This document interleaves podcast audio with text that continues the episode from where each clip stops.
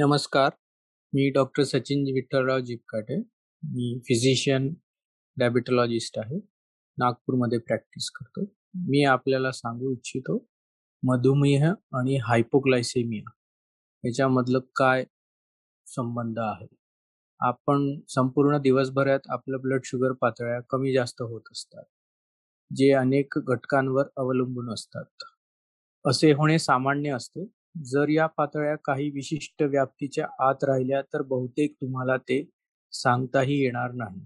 परंतु जर त्या निरोगी पातळीच्या खाली गेल्या आणि त्याच्यावर उपचार केला नाही तर परिस्थिती गंभीर होऊ शकते. जेव्हा तुमच्या ब्लड शुगर पातळ्या इतक्या खाली जातात की तुम्हाला त्या विशिष्ट अपेक्षित व्याप्तीमध्ये आणण्यासाठी उपाय करावे लागतात, तेव्हा त्याला तो ब्लड शुगर असे म्हटले जाते. ग्लुकोजच्या या तुमच्या शरीरातील ऊर्जेचा मुख्य स्रोत असतो. ते जेव्हा तुमच्या शरीरात ब्लड शुगरची पातळी खूपच कमी असते तेव्हा याचा परिणाम म्हणून तुमच्या शरीराच्या योग्य कार्य करण्याची क्षमता कमी होऊ शकते. या स्थितीत हायपोग्लायसेमिया असे म्हटले जाते. डायबिटिक हायपोग्लायसेमिया त्यावेळी निर्माण होतो जेव्हा मनुमेही व्यक्तीच्या रक्तामध्ये पुरेशा प्रमाणात शुगर नसते. ज्या मधुमेही व्यक्ती इन्सुलिन घेतात आणि काही मधुमेहांवरची तोंडावाटे घेण्याची औषधे यांच्या बाबतीत ते सामान्यपणे दिसून येते. जर तुम्ही मधुमेहावर इन्सुलिन किंवा इतर कोणतेही औषध तुमची रक्त शर्करा कमी होण्यासाठी वापरत असाल आणि तुम्हाला हायपोग्लायसेमियाची चिन्हे व लक्षणे दिसून आली तर तुमच्या ब्लड शुगर पातळी पातळ्यांची तपासणी ब्लड ग्लुकोज मीटरच्या साहाय्याने तपासा. जर तपासणीच्या निकालाचा ब्लड शुगर कमी असल्याचे आढळेल किमान सत्तर मिलीग्रामपेक्षा कमी तर आवश्यक ते उपचार करणे आवश्यक आहे. आपण हायपोग्लायसेमियाच्या सुरुवातीच सावध करणाऱ्या चिन्हांकडे लक्ष दिले पाहिजे आणि ताबडतोब लो ब्लड शुगर कमी असणाऱ्यांना उपचार केले पाहिजे. जर तुम्ही घरी असाल तर तुम्ही पंधरा ग्राम कार्बोहायड्रेट, चार ते सहा ग्राम ग्लुकोजच्या गोळ्या, पाच ते सहा साखरेच्या गोळ्या किंवा तीन ते चार जेल कॅन्डी किंवा एकशे मी वीस मिलीलिटर रस किंवा सॉफ्ट ड्रिंक घेतले पाहिजे. परंतु हे डाएट सॉफ्ट ड्रिंक नसता असता कामा नये आणि पंधरा मिलीलिटर ते वीस मिलीलिटर मध किंवा कॉर्न सायरप घेतले पाहिजे.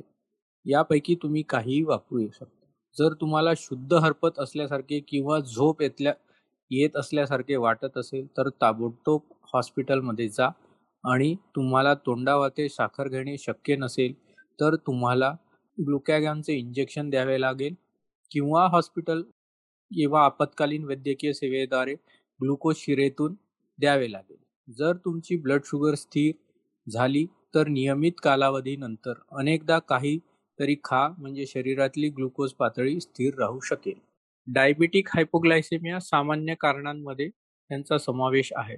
खूप जास्त इन्सुलिन घेणे किंवा मधुमेहावरची औषधे घेणे, पुरेसे न खाणे, जेवण किंवा मधल्या वेळेचे खाणे पुढे ढकलणे किंवा चुकवणे, जास्त न खाता किंवा तुमची औषधे योग्य प्रकारे न बदलता व्यायाम किंवा शारीरिक हालचाली वाढवणे, अधिक मद्यपान करणे, तुमच्या मेंदूला ग्लुकोजचा सतत आणि स्थिर पुरवठा होणे आवश्यक असते. तो त्याचा सर स्वतःचा ऊर्जेचा पुरवठा निर्माण करू शकत नाही किंवा साठवून ठेवू शकत नाही.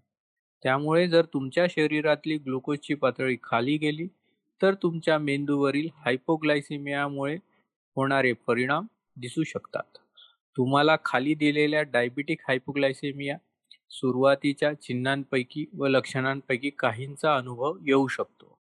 प्रथम तुम्हाला हल्ल्यासारखे वाटणे, कोणाला चक्कर येणे, कोणाला घाम येणे, कोणाला अधिक भूक लागणे, हृदयाचे ठोके जलद होणे, एकाग्र न करता येणे, गोंधळ उडणे, चिडचिडेपण वाटणे, चिंता किंवा अस्वस्थ वाटणे, डोकेदुखी होणे, असाधारण वर्तणूक, गोंधळ उडणे किंवा दोन्ही हे नेहमी चे कामे पूर्ण करता न येणे यातून दिसून येऊ शकते.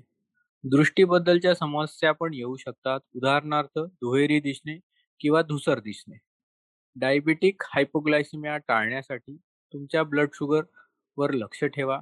तुमचा उपचार नियोजनानुसार तुम्ही तुमच्या ब्लड शुगरची पातळी प्रत्येक आठवड्यात अनेक वेळा किंवा एका दिवसात अनेक वेळा तपासली पाहिजे व नोंदवली पाहिजे तुमची ब्लड शुगर अपेक्षित व्याप्तीमध्ये राहण्याची खात्री करून घेण्यासाठी त्यावर काळजीपूर्वक लक्ष ठेवणे हाच एक मार्ग आहे. जेवण किंवा मधल्या वेळेचे खाणे चुकवू नका आणि किंवा पुढे ढकलू नका.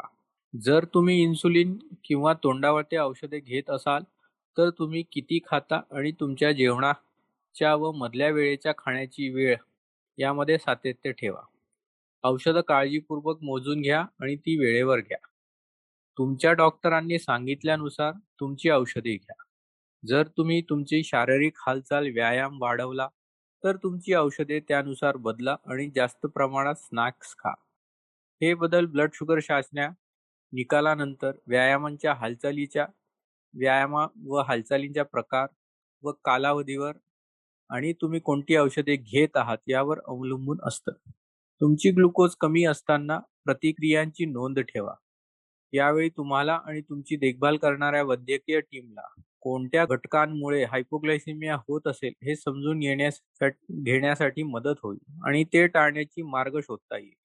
तुमच्या बरोबर मधुमेह असल्याबद्दलची ओळख सांगणारे कागदपत्र ठेवा आणि आपत्कालीन परिस्थितीत इतरांना समजू शकेल ही तुमच्या तुम्हाला मधुमेह आहे.